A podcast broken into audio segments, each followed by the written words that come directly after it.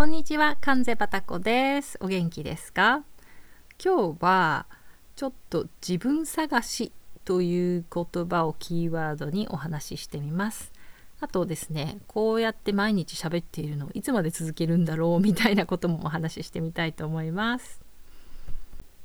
きっかけになったのは、先日あのノートというブログサイトで漫画を投稿されている久保真真さんというクリエイティブユニットご夫婦ですねの投稿された面白い漫画があってですね、それが要するにあの自分探しみたいなことだったんですね。で、自分探しっていう言葉そのものがもう今流行らないと思っていて、多分私が何でしょうねじゅう代後半とかの頃に流行ってたのかな、にじゅう代かなと思ったりするんですけれども、あとなんか昔そのモラトリアムっていうことはもうなんか使われていたような気がしますよね。こう若い方がなんていうんだろう、こう人生について悩むみたいな、そういうニュアンスですかね。で、これね、あの実は私これについて一つお話ししたいエピソードがありまして、まあ、結論を言うとですね、私はその自分探しという言葉が、まあ、ぴったりくるかどうかわからないですけども、割とこのね自分探しみたいな、あの自分の思い出を、そうこの幼少期の思い出をちょっと探るとかで、そうやって自分のその越し方行く末を考えるみたいなのすごい好きなんですよね。まあそういうオタクなんですね。で、多分このチャンネルもそうやって喋ってるのをね、結局自分語りみたいなところじゃないですか。すみません、いつも聞いてくださってる方ありがとうございます、感謝しています。で、あのー、私の知り合いでですね、あのイギリス人でななじゅう代の男性がいるんですね。で、この方はロンドンにお住まいで、でもうこのコロナ騒ぎでね、もういちねん以上お会いしてないんですけれども、あのー、多分ねこのごねんぐらいのところでがんが発覚して、で治療しながらまあだましだまし生きてらっしゃる感じなんだと思うんですね。そのもうもうそのもう余命期間を宣告されているとかではなくて、まあいろいろちょっと手術をしたり投薬したりしつつ、あのー、ねまあそのご家族もご本人もそうね何十年ももう生きられるわけではないのかなと思いつつも、まあ過労をしながら様子見つつ生きてらっしゃるっていう感じなんですね。で、この方が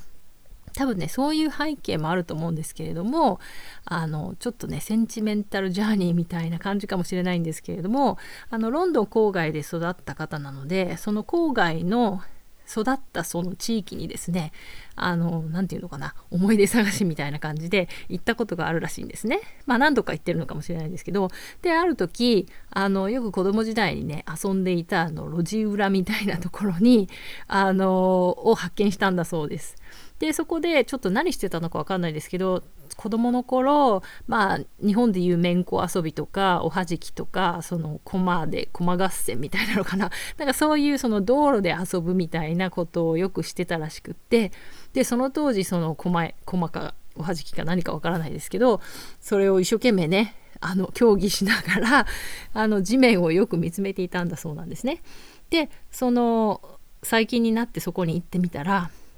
その舗装なのかコンクリートなのかよくわからないんですけれども、その道路の表面がね、その表面の質感とか、あそこにひびが入ってるとか、そういうこの全てがね色形、それがこうまざまざとね子供時代の思い出そのままに蘇ってきて、すごいなんか圧倒された気分になったらしいんですね。であんまりこのエモーショナルな人じゃないので、そういう話とかあんまりする感じじゃないんですけど、すごくその話はね臨場感があって、あの生き生きと話されてたのをね覚えてるんですね。なのでこの方もななじゅう代で、あのそれでもねこの自分探しっていう言い方は変かもしれないですけれども、その自分のルーツみたいなところをねあの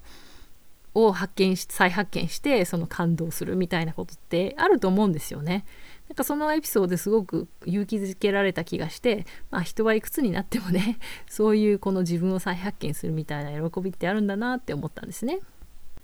であの翻って私なんですけれども、こんな毎日ね数分もあのよく自分のことを喋ってるなって、なんか自分で自分のことをなんか変な人だなと思ってるんですけれども、あの今ねそのソーシャルメディア エスエヌエス で、まあ、ブログなり写真を公開するなり、何か作ったものを公開するなり、こう誰でもねあ動画とかねあの誰でもこう発信できる時代になっていて、それすごく私はあのすごく享受して、いろんな方の発表しているものを見るのもすごく好きだし、あの楽しんでるんですけれども、やっぱりこの長く続けるっていうのは、その長く続けることがそもそもあの絶対に正義だとも思ってないんですけれども、やっぱり長く続けるって難しいですよね。その例えば自分語りみたいなのだと、ある程度その何か語りたいことが一段落すると、まあ、ちょっと情熱が失われてしまったりするのかなと思ったりで、あの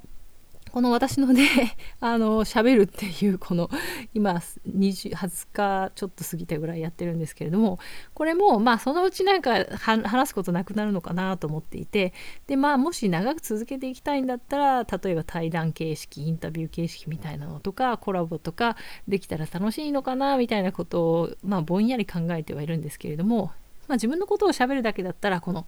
シーズンを区切ってですね、まあなんて言うんでしょうね。何十回か終わな、まあ、例えばですけどさんじゅっかいで一旦区切ってお休みするとか、こうシーズンを区切って、でまた新しいシーズンを始めるんだったら何かテーマを変えるとかですね、いう形にしたらいいのかなと思ったりしてるんですけど、この辺は全然ね、まあ、なんて言うんでしょうね、喋りながらか考えながら喋ってる感じで、全然決定事項ではないんですけれども、もしなんかこうご意見とかありましたらぜひ寄せてくださいませ。はい、今日はそんな感じで自分探しとあのポッドキャストを続けるのかどうかみたいな、そんなお話でございました。はい、それではまた次回までごきげんよう。